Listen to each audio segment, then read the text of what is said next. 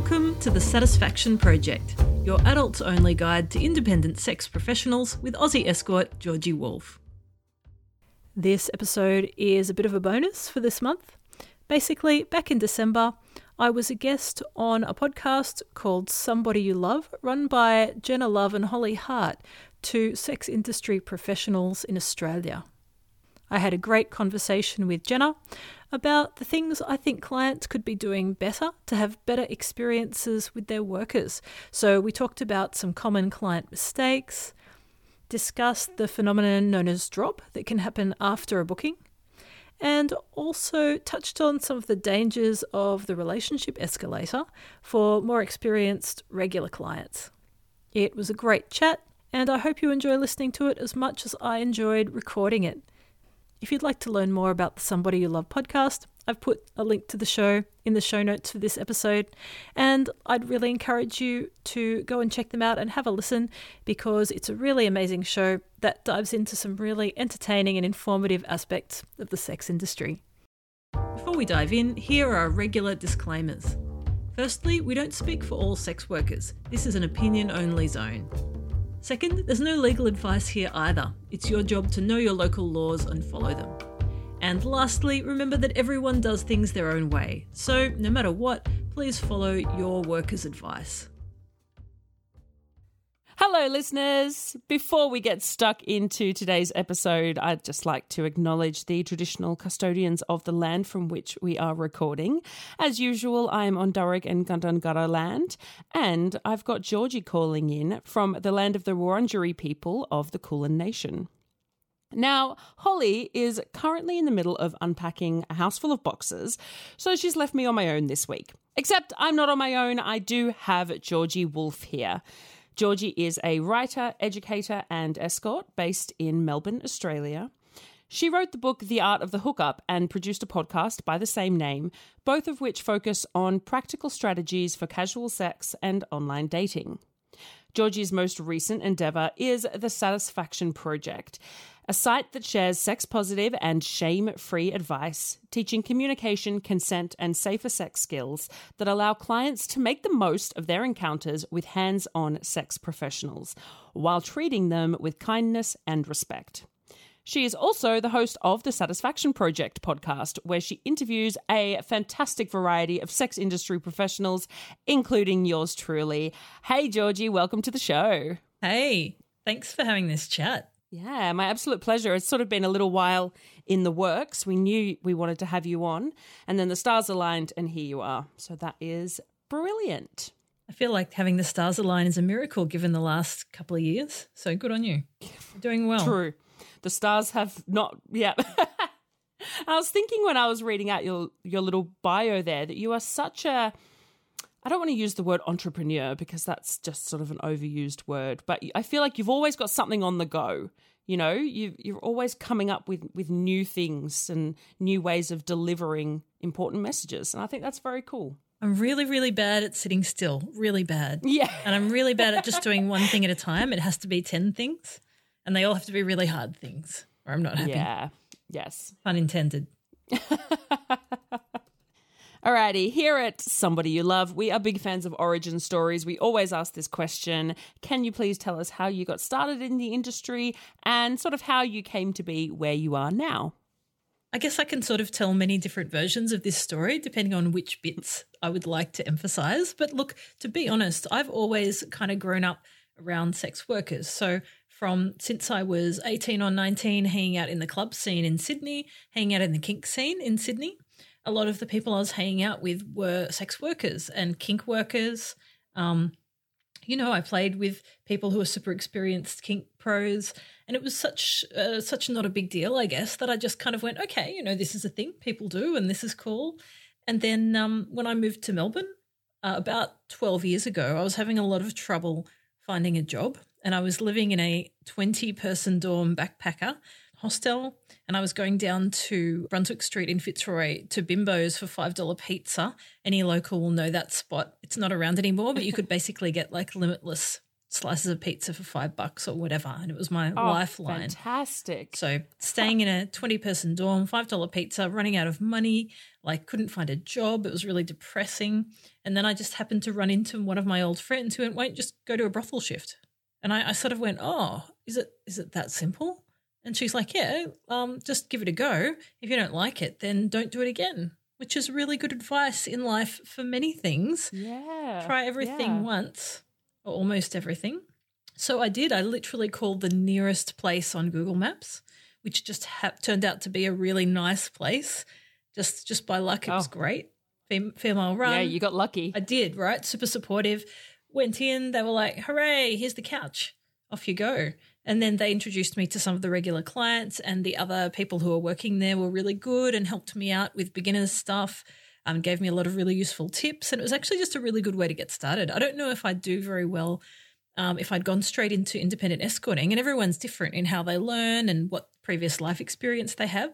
But I think I really needed that advice. It was really good advice. It was really nice to have that support. So that worked really well for me. And then one day I was doing a shift in the brothel, and a couple came in saying that they were looking for a, um, a worker to visit them at their hotel.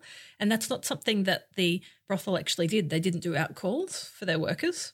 But my friend, the receptionists, just sort of went, Why don't you just take their number and do it on the sly? I promise I won't tell anyone.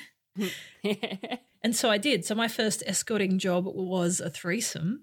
And it was Amazing. Oh, it was so delightful. Also, they were both just so beautiful and so gorgeous. And they were really into vintage lingerie. The lady was really into vintage lingerie, had this beautiful classic 50s style look. And she was just lovely. And we had the best threesome ever. And I, after that, I'm like, oh. whoa, I made like three times as much money. And I had a hot threesome. And it was fucking awesome. Like, as if I'm not going to keep doing this. Yeah. So then, then I was off. That was it. That's so great.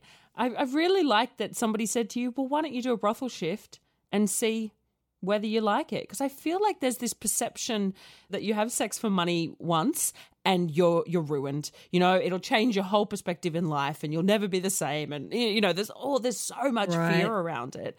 And I've got a friend who, you know, recently started and we've been doing a lot of doubles together to get her started. And after every booking, I just keep sort of saying, How do you feel now? Has your soul gone to the devil? Are you okay? Are you questioning everything? You You've know, we joke about it. But it's like, well, see how you go. And she's loving it. So great. And if she wasn't, then she doesn't do it again. You know what this know? Like, is? This is that idea around sex, particularly when it comes to women, that once you give it away, you can't get it back. Oh, you better not lose your virginity because you can never take that back. It's like as if I'd want to mm. fucking take it back. And then Yeah. things like, oh, you'd better not do that sexy thing with that dude because they they might or that or that chick or that person or whatever because they might think badly of you.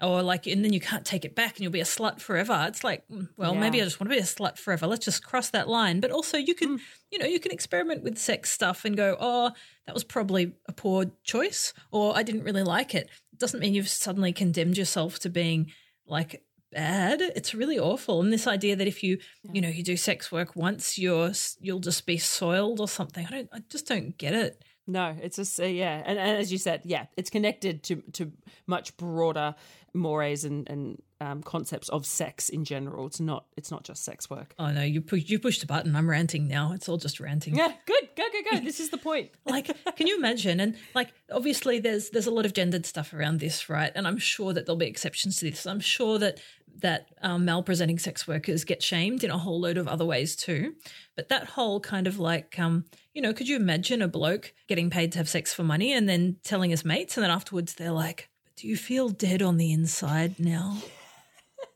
Yes. like I just don't think it would happen, right? It's really Yep. weird. And again, like that's not a blanket statement. There'll be there are ways that all sex workers are shamed for doing their jobs, and there are ways that totally cross gender lines, and there are specific shames that fall on specific genders.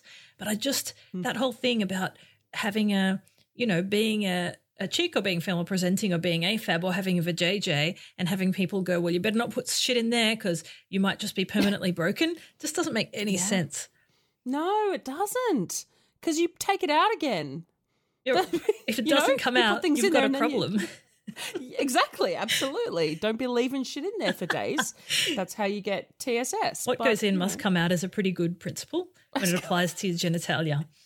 So tell us, why do you think somebody should hire an adult industry professional? Okay, so I kind of feel like most. I know you won't feel this way. I kind of feel like people who don't have experience with the sex industry, which obviously won't be a lot of people listening to your podcast, think that, you know, you see a sex worker to pay them to have sex with you and then they they go away and that's all it is it's just about coming or getting off and then uh, that it's just about your genitals like it's kind of I, I didn't realize when i started that sex work is so much more it's more than just sex but even when it is sex it's not just about intercourse and even when it's about intercourse it's not necessarily about coming like that's not the thing often that people are really there for often they're there for connection or to feel good about themselves or to have a great conversation or you know feel validated or feel sexy. Like there are so many reasons. And I really wish that people were more attuned to what was possible because I feel like a lot of people who decide to go see a sex worker for the first time, a hands on sex worker, right? So an escort or a brothel worker, are kind of like, well, I guess I'll just go and get laid and it'll kind of suck and it'll feel weird and awkward and it, will never get better than that because it's seeing a sex worker, of course. Like that's all you get out of it. And then they're missing out on all the other stuff that they could be getting and experiencing by sort of reducing it down just to that kind of shitty exchange. Totally. And I know, I, I, imagine it's so daunting the first time you visit a sex worker, right? Like whenever I have clients that it's it's their first time, I, I hope I'm not coming across as patronizing, but I'm always like, fuck yeah, good on you, high five. Like, because I just think that's probably a really daunting big step. And you have swooped in, swooped in, swooped. Swoop? what is the word? Swoop. I don't think it's swope. but you have you've come in and you've put together a guide for exactly that situation, which is called Getting Started with Escorts. Anyone can access it for free by going to satisfactionproject.com, which will be linked in the show notes. What I really liked about this is that you cover what happens after the booking, because I think that that's something people often don't think about and don't prepare for. It's all the build up, it's all getting there, but then afterwards is actually a really is something you need to prepare for as well for a lot of people maybe not everyone. So could you share with us some of your top tips for for managing your feelings? Yeah how, yeah. how you feel after a booking? And this is a really good point too because like yeah like focusing on getting offers being the main reason you see a sex worker nobody thinks about what happens afterwards. Like how do you leave? How do you feel? How do they feel? Have you left them in a good state? Have you treated them well? Do you wake up the next day and gone uh, you know, I'm going to hell now. Like, what happens? And look, this is something that I've learned from my time in the kink scene. We have this thing called drop. And basically, the idea is that when you have a really intense experience, whether it's a kinky experience, getting, you know, tied up or getting into that kind of stuff, whether it's a really intense sexual experience, or maybe it's just like bungee jumping or whatever, or doing extreme sports or whatever gets your adrenaline up and gets all those happy chemicals going in your brain, it means that our brains get a bit out of whack. And then sometimes a day or two later, we don't have any happy left. And so we start to feel depressed or scattered or down on ourselves. And I actually think this might be the reason why people sometimes say sex is bad for you.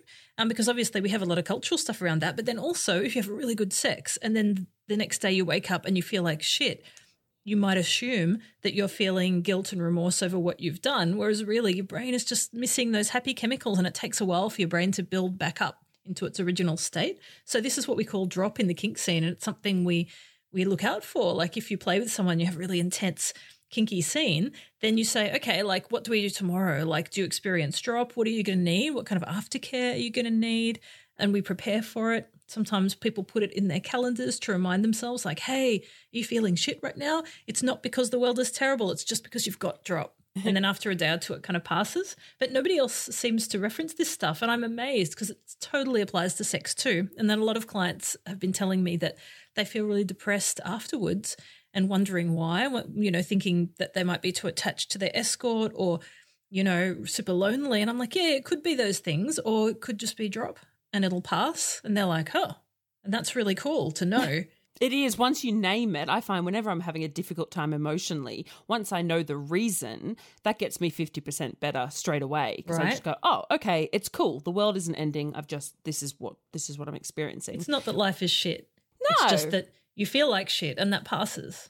And you've just run out of all the amazingness because you've had such greatness, which is, which is lovely and should be celebrated. Maybe a good sign. Yeah.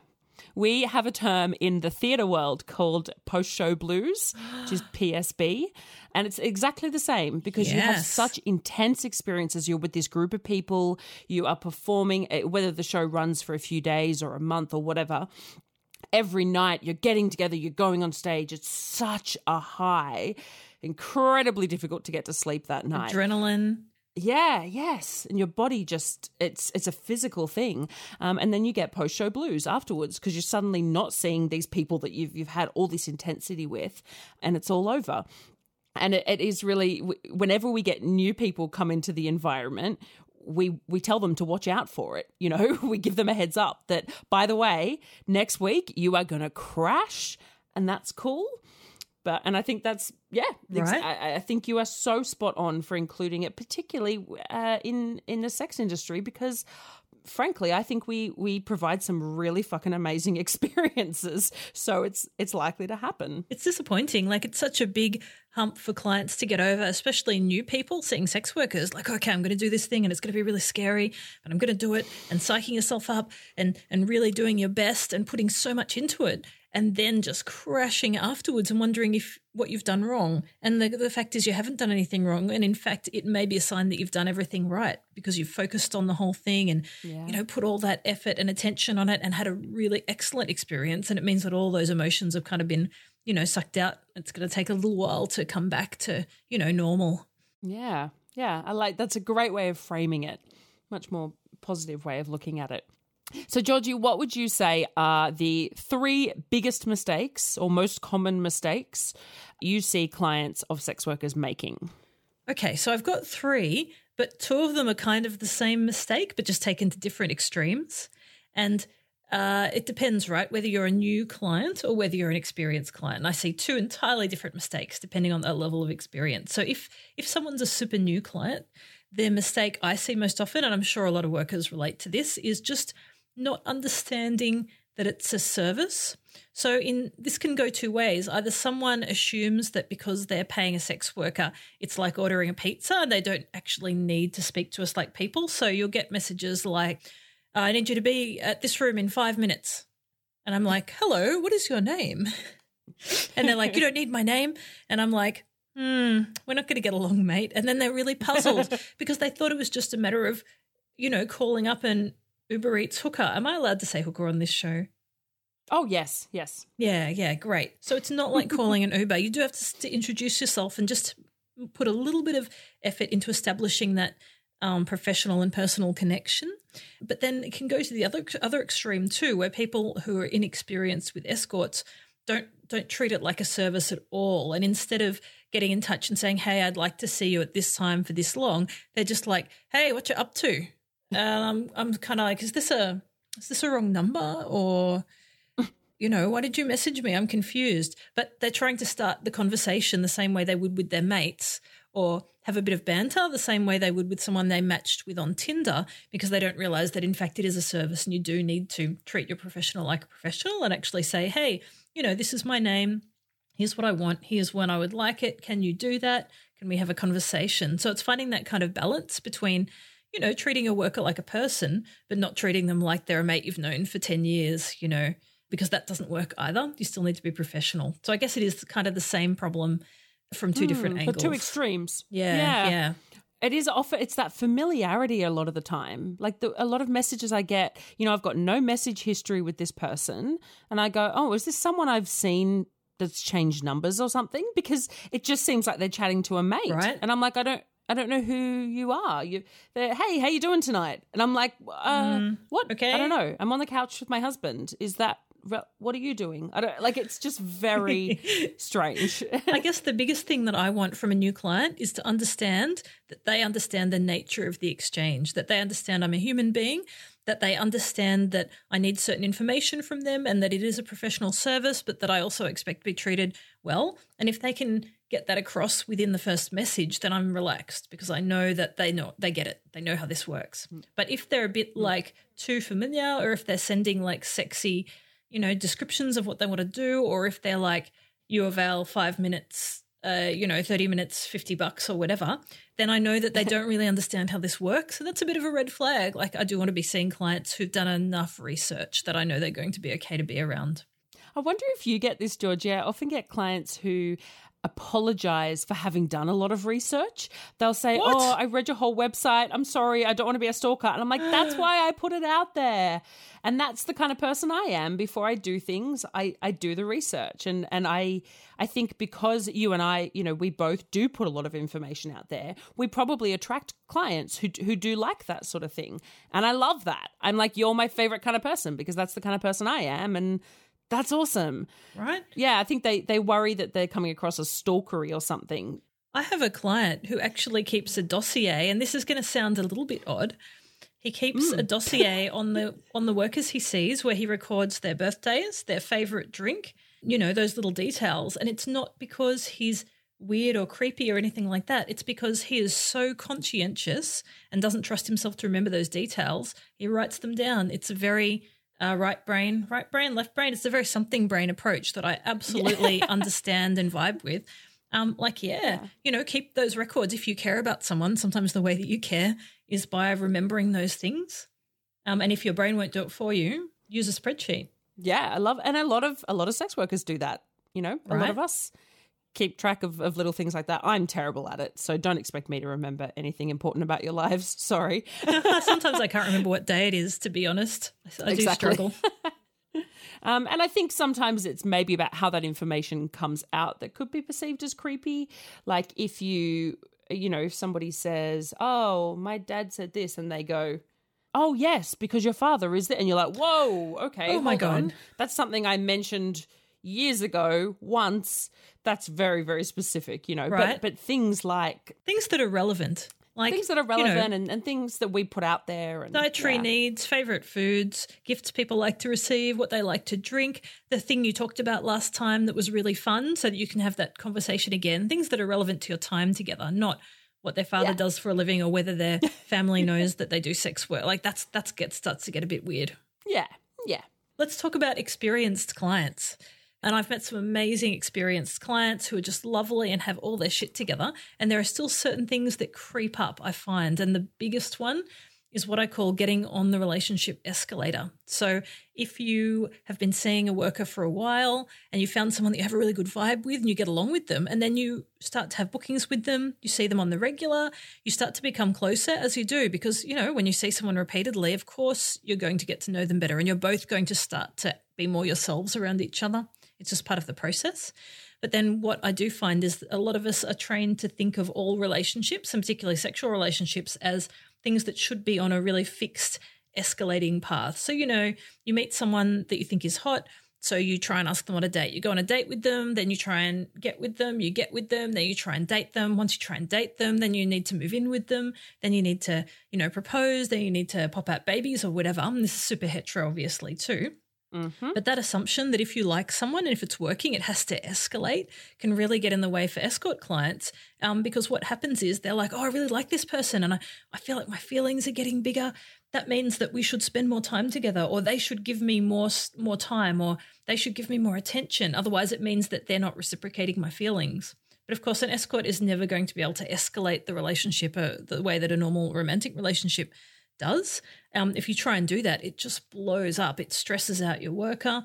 They feel like you're demanding things from them rather than just enjoying your time together. You really need to find a way to keep those emotions on an even level and not expect things to escalate. So, the way that I see a lot of long term professional relationships with escorts blowing up is clients that just not deliberately get super attached and then start to feel gypped because their escort isn't reciprocating their feelings and takes it really hard and then becomes maybe a little more demanding of their time and attention or a little more needy, emotionally needy, and the whole thing just starts to fall apart and it's awful because you had something good. You had something good and you just had to hang on to it just by keeping keeping things on a nice even keel, you know? Isn't that this one of the saddest things when we get when we have a great client who just fucks it up for themselves? It's awful. And it's not know? even their fault often because we don't learn this No. stuff. Like, no one teaches us how to manage our feelings and our relationships consciously. We just expect that they should work somehow magically, but of course they don't. So I really feel for clients where that, that shit does happen. uh, because often it's kind of like it's not something that they know how to handle, you know? Yeah, it, it's interesting. As you said, it's a very hetero worldview and it's also a very monogamous worldview, mm-hmm. I think. Mm-hmm. And being someone who's quite open about being poly and, and open in terms of relationships, I, I find you've just got me thinking. I've just started thinking now that you're you're saying this, and I, I love this whole concept because I find a lot of the time what people who subscribe to monogamy, which I don't see anything wrong with, what they struggle to grasp is well, if you're dating someone else, what happens when you want to get married to them and then you want to have babies together? And i don't see my relationships that way. I don't i don't see them as as escalating or following a particular path. And you know they go oh what if okay but if you love someone else then does that mean where's that relationship it's not going anywhere. I'm just loving that person and i'm loving this how person. can you escalate all those relationships at once? That's not going to work. It's like well, well we're not we're not es- i actually stole the relationship no. escalator concept from polyamory so that's it's totally a oh. polyamory oh. thing Oh, yeah, yeah. There you go. I'm glad I've just discovered it in a really roundabout way. but I'm also I'm solo poly. Sorry, solo polyam, which means that I don't believe in escalating my intimate relationships. I'm like, whatever we want to do together, we'll do. But uh, I don't want to move in with anyone. Like, I'm happy how I am. Like, let's just stick to what we enjoy and not feel the need to to push things somewhere where they may or may not go. And that's a really good principle for relationships whether they're romantic or sexual or not, but it's also a really good principle for seeing sex workers. You don't push things where they don't want to go because that never goes well, right? Yeah, I mean, I feel like we do that with our friends, don't we? We don't expect our friendships to. Nec- I mean, some of them may well escalate, but we don't necessarily, uh, you know, become friends with someone and expect it to have these milestones no. and for us to get closer and closer. And if we do, it's usually a bit of a red flag. Like a friend that demands you spend yeah. more and more time with them and gets resentful of your other friends, we would see that as problem, right? So it's weird that we don't see our romantic partners at our clients. We, we don't see that as being as big a problem. Definitely. Yeah. Oh, you've blown my mind a little bit. I love thinking about new new concept new concepts for me. I know they're not new concepts for the world, but oh. very cool. Thank you, Georgia. Oh, you're welcome. I love talking um, about this stuff. Total. Yeah, you're, oh, you're bloody great. Sex and relationship nerd. Yeah, I love that. I started lecturing the bloke, uh, my barista in my local cafe, about good relationships the other day because he made some reference to his girlfriend. And so I'm like, tell me more about that. Have you thought about doing this and this and this? And he's like, oh. I love that. I, I feel like I'm, yeah, a bit of a relationship nerd as well. It's something that I, I just find fascinating and interesting, mm. and there's so many ways of thinking about it, and right. it's great. So I know, like, you're doing some little surveys and things. You're always researching, always finding out new information. I saw on Twitter the other day you are. Uh, trying to find out what what clients worry about when they go to sex workers. Yeah, we did this survey and it's still running. It'll be running to the end of the year. Just asking clients all these different questions, kind of like customer satisfaction. You know, how happy you are are you with your experiences with sex workers? And one of the questions was, do you worry um, about what your sex worker thinks of you? And a lot of people said yes. And then I was sorry that I hadn't asked a more specific question because I'm like, what are you worrying mm. about, folks? I'd, I'd love to know. Mm. What what are there other kind of common concerns that you hear from from clients? Definitely screwing it up. So that's another one that came up in the survey. A lot of people, or a majority of people, even though a majority of clients who answered said, "I feel." that I'm very confident as a client and I feel that I know the etiquette as a as a client. A lot of them also said I'm really nervous about doing or saying something wrong and fucking things up and making things awkward. So it's really interesting that you know uh, people can be super experienced um, and know know the rules and know what to do, but still have this kind of like low level of worry, like oh, but what what if I make a mistake? That would suck. What if it ruins the mood? You know. Yeah, yeah, that is a big one. I like you talk about in your getting started guide that you know it's so great to learn all of this and to to do your research and prepare, but at the end of the day, we are the professionals and you know we are going to guide you through the process and mistakes are fine and i think it's really hard you know i know that a lot of a lot of the listeners of our podcast holly and i both have had many many clients come to us going was it me that you were talking about that time? Did I do this wrong? I think I did that once. And, Oh, you know, no. we're constantly reassuring them that if, if we still are seeing you, then you're good. Yeah. Because the occasional mistake or, you know, saying a wrong word or saying, you know, we know we're all human beings and we know, you know, if, if you accidentally say the P word or, or hooker or something, you know, we go, yep, that's cool. We live in a society where those words are used and that's fine. If somebody starts, you know, throwing slurs at us, obviously that's a different story. But little little missteps with etiquette, you know, coming out of the shower and using the wrong towel or whatever it is, it's all fine. We don't actually you know, we don't go, oh fuck this, I don't want to have sex with you anymore. Like it's it's cool. We're just trying to, you know, to help and yeah. I feel So it doesn't surprise me. I feel like sex worker Twitter can kind of sometimes be a bit unhelpful in this in this regard because of course we love to complain about things that have gone wrong because you know that's what social media is for. But I feel like sometimes clients feel like do it like seeing a worker is this minefield of shit. I'd better not do that and I'd better not use the wrong towel and I'd better not say hey in my message. And like they're filing away all these little don'ts and there are very little do's. So I try really hard to give hmm. the do's. Like do plan then relax do do your best, but don't beat yourself up too much. Rather than just saying, remember this, this, this, this, and these ten things, because that's it's really hard when you're in a stressful situation and when you're naked to remember the 20 things. You know, at some point you have to actually relax and trust your worker and go with the flow, right? Yeah, and enjoy yourself. I Right. that is the whole point. It's like some of my favorite subreddits are um, there's like tales from retail, tales from the front desk, tales from the pizza guy, and they're all industry specific workers complaining, right? And they're just you know talking about idiotic customers and what it's like working in customer service. So I, I see. Yeah, and it's you know some of the stories are very funny and some of them are very baffling, and you go, "What the fuck was that customer thinking?" And I think that sex worker Twitter it can be quite similar to that. And you know, I I don't have any issue with anyone having a whinge about their job. Sometimes we I just gotta. every job. Absolutely. Every job has its shit parts and Mm-hmm. has its shit customers. But I guess the issue is that it's so personal. Like I don't know if that many people care if they're what their pizza guy thinks of them.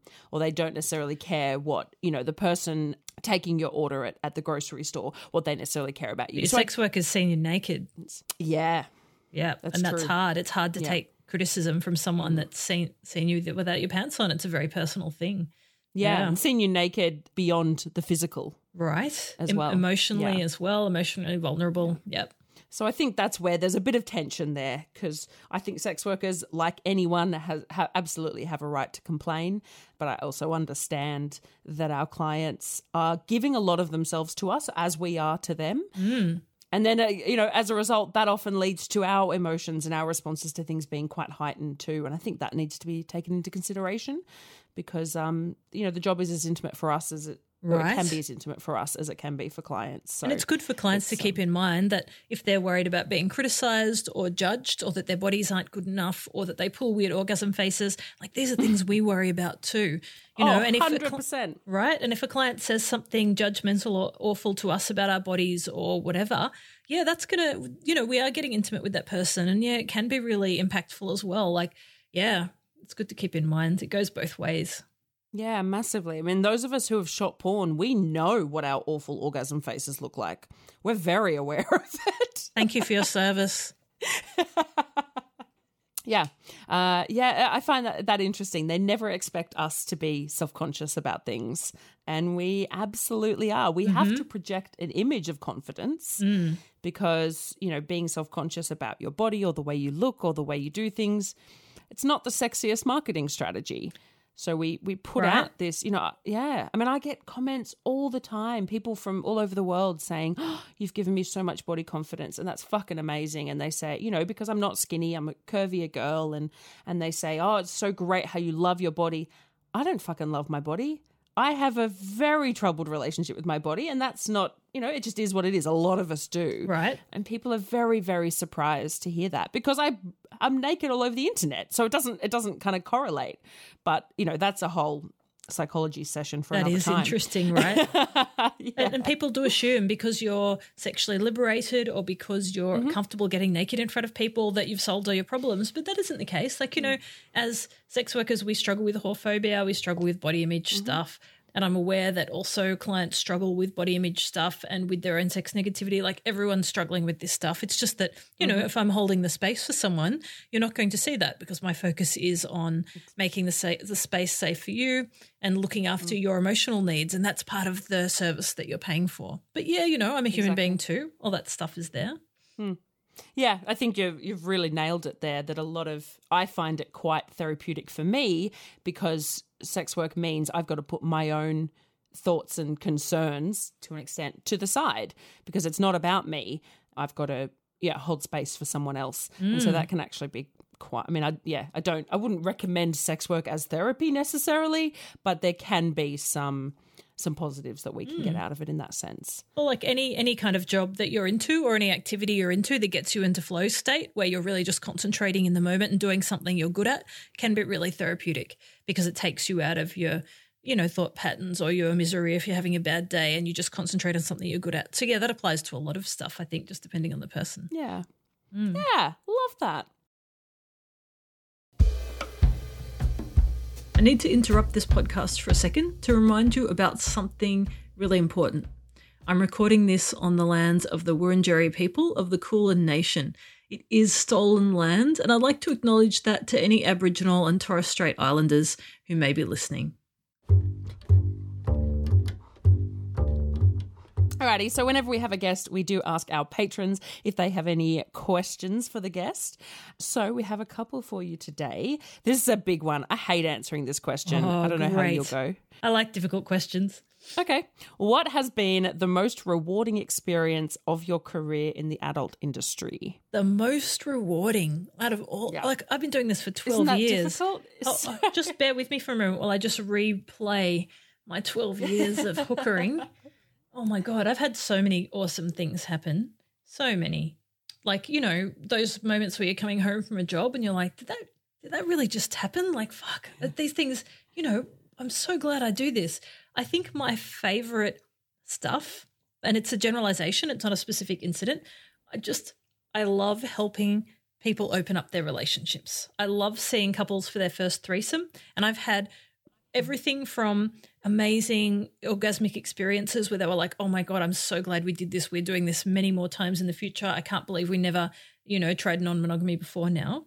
To difficult experiences where someone cried or had to stop and then we talked about it and there was a lot of learning there. Mm. You know, some of my favorite experiences have been with couples where halfway through one one or both of them starts crying, goes, Stop, I can't take this. And then we stop and we talk about, you know, how they're feeling and they they realize things that they didn't know before. And it makes their relationship deeper because they got to talk about some of this stuff that came up. And it's just it's so cool because I'm such a sex and relationships nerd. I just love helping people work that stuff out. So I think, yeah, having a really good threesome, and I can remember a couple where couples have just gone, oh my God, we were so nervous. And now we are so into this and we're going to just go out there and we're going to shag a whole load of people. Like, this is fucking awesome. And you know that they went home and fucked again. Oh my God. yep. Or as soon as I left, right? Yeah. And then I get, you know, and then I get messages from them for months afterwards saying, hey, so we're seeing this person. Would you just um, give us a reference? Or, hey, we're going to our first swingers party or whatever. And they're just off. It's great. Yeah, I love that. I love it. It's interesting the um the crying because it's not it's not entirely unusual for us to have clients who have difficult feelings, who have trauma, who who will you know cry or or need to stop what's happening. And of course, we are not licensed psychologists, and and that's No, there's a know, limit to that. But there is a limit to it. But it's so and I, I I've I was just thinking about it. A few experiences I've had with couples where it's been quite similar, and they're always so apologetic. And I think it's so, I'm so grateful that they are able to be vulnerable with me there. They've let, especially in a, in a couple situation, they've let me into their relationship and then, and not just in a physical sense, emotionally, they've, they've let me in. And it's so, the trust that they've put in me, you know, to like, I just feel like that is so huge. Mm. And I, I don't want to say I like it when clients cry, but. I like making my clients cry. but it's it's it's that real intimacy, isn't it? And and I think that And that's learning. Yeah, Yeah, it's really great. We we kind of make out that every sexual experience has to be amazing and mind blowing and perfect, or it's not on. But actually, ones that are difficult in a way that we want them to be, or ways that are useful, not people doing shitty things to us, like yeah, that they can be really rewarding. Okay, our final question for you is is crucial, is very very important. Georgie, Mm-hmm. what is your favorite ice cream flavor? Nobody has ever asked me that before. Thank you. Really? Yes. I feel really good about that. So it is mint choc chip. Oh, a classic. Mm. Now I feel like ice cream. Thank you. Mm, me too. And my my body doesn't like ice cream, but I but my mouth does. My mouth likes a lot of things. One of my partners, that is his online dating opening line, actually. My mouth so that's likes a the lot of first things. interaction. My That's also true. but no, our first interaction was him asking me what my favorite ice cream flavor was. Look. and I think it's a really great opener. It I quite like it. It's better than hmm. hey. What exactly. you doing? Much better. Much better. Right? And it's fun, it's light, but you know, so and I like my favorite is I just I'm a sucker for vanilla ice cream with mix in. I like, Oh. like mix ins. I like the texture. And I Mm. feel like that sums me up sexually and romantically as well. Bit of texture. So it's a good segue. Bit of texture. Vanilla with texture. So you like cold rock then? You have cold rock. Oh in. yes. Love it. So good. Yes. So good. Love that stuff. Big fan. Big fan. cool. Good that we've got that out there. Important. Mm, important. Don't forget that we have an online membership program. Membership gives you access to videos on our website that show you how to have incredible experiences with sex workers. We even have a private Twitter feed so that you can connect with your fellow sexual adventurers. To become a member, visit satisfactionproject.com and hit the sign up button. Alrighty, it's time for shit people say, and we. uh I think Georgie's got a story for us. So tell us a story. All right, this is random. Okay, Okay, so good, ideal. I'm in far north Queensland about eight to 10 years ago for the solar eclipse. I was at this giant festival in far north Queensland for, for two weeks, I think. I lived in a tent in 45 degree heat. And then we saw the eclipse and we, you know, danced around and stuff as you do. But anyway, of course. So each, um, there were thousands of people at this festival, like 10,000 people. So we were divided into little camps of tents, and each camp had a camp supervisor who was someone a bit more experienced with camping because it was real hot. Like people dehydrated all over the place. It was a little bit, it was pretty, um, pretty hard going, That's like those sweat lodges th- that cults have. right? Except it was It's dry not like heat. that, but oh, okay, that's good. lying That's good under at the least. under their trees in as little as, as possible, just swigging water during the day, trying not to die. Mm-hmm. So this is, I think, this is where this came from. So my camp manager, you know, everyone from our little camp is lying under trees in as little as possible, trying not to overheat. And you know, we'd all talk to each other about what we did and stuff. And I was pretty new to sex work, so I'm like, yeah, you know, I do escorting, blah blah. blah. And you know, everyone's like, oh, interesting, because people do tend to say, oh, interesting. Mm-hmm, And you know, they're all a bunch of hippies. They were lovely people, so no judgment there. Um, really nice. But then, about a week in, hanging out during the day with the camp manager, and he's like, hmm, so sex work. And I went, yeah. And he's like, so I was thinking that maybe we could. And I went, dude, in a tent in 45 degree heat in far north Queensland? Like, that's not how I work, mate. Is there a five star hotel nearby? I actually don't just go to five star, but I laid it on a bit. I'm like, do you have a five star hotel and some makeup and heels? And are you going to send me an email so I can screen you properly? Because Yeah. I don't think you work, it doesn't work how you think it works. And he was like, oh, And there's so many people around.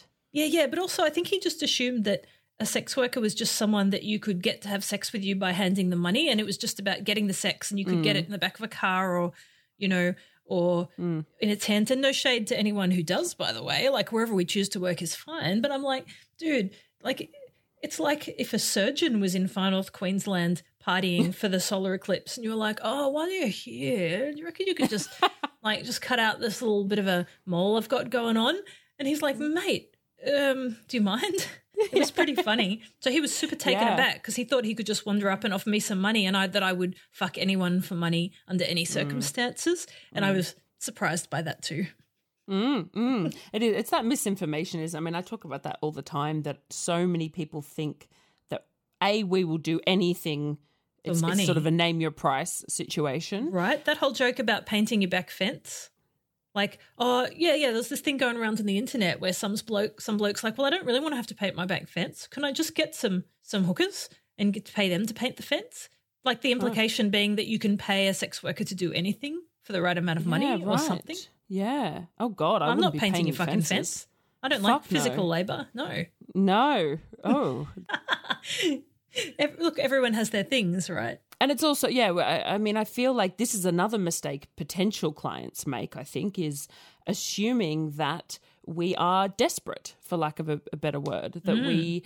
that we will put up with anything because we're at the bottom of the rung Yes. and because we we need the money. And uh, you know, of course, there are some sex workers who do need the money, just like there are people in all industries who who need the money. Mm-hmm. But there's a real joy in turning down those people that just never expect that you they could possibly be turned down by a you know a hooker. right. But it's also it's it's upsetting. That whole saying, like, couldn't get a root in a brothel. There are actually people who can't get a root in a brothel. And Mm. Oh, usually there's it's lots of them, right? There's tons. And it's usually around assuming that you can just wander in, that how you act or behave or how you present or whether you've washed doesn't matter. And that because you're paying, the customer's always right. And that that's not going to get you super far in the sex industry. Nope, not at all. Thank you so much for coming on the show, Georgie. Thanks I always have me. a fantastic time when I talk to you. I just think, ah, you're just full of good stuff. You got good stuff to to to talk and to write about, and I Same love it. about you, mate. We always have awesome chats. It's great. Yeah, yeah, and then get sidetracked, and and then poor Mister Love has to cut a whole bunch of stuff out. But- oh, well, Sorry, That's Mr. what he's there Love. for. At least it's not painting someone's fence. yeah, he's nodding. He would, yeah. um, thanks so much. I'll talk to you some other time. Bye. Yay! Thanks for joining us. If you want to become an expert client, head on over to the website satisfactionproject.com for more articles, your questions answered, and exclusive member only content. After all, wise clients are the best clients. Stick with us, and you'll be well on your way to having those peak experiences with sex workers that make life worth living.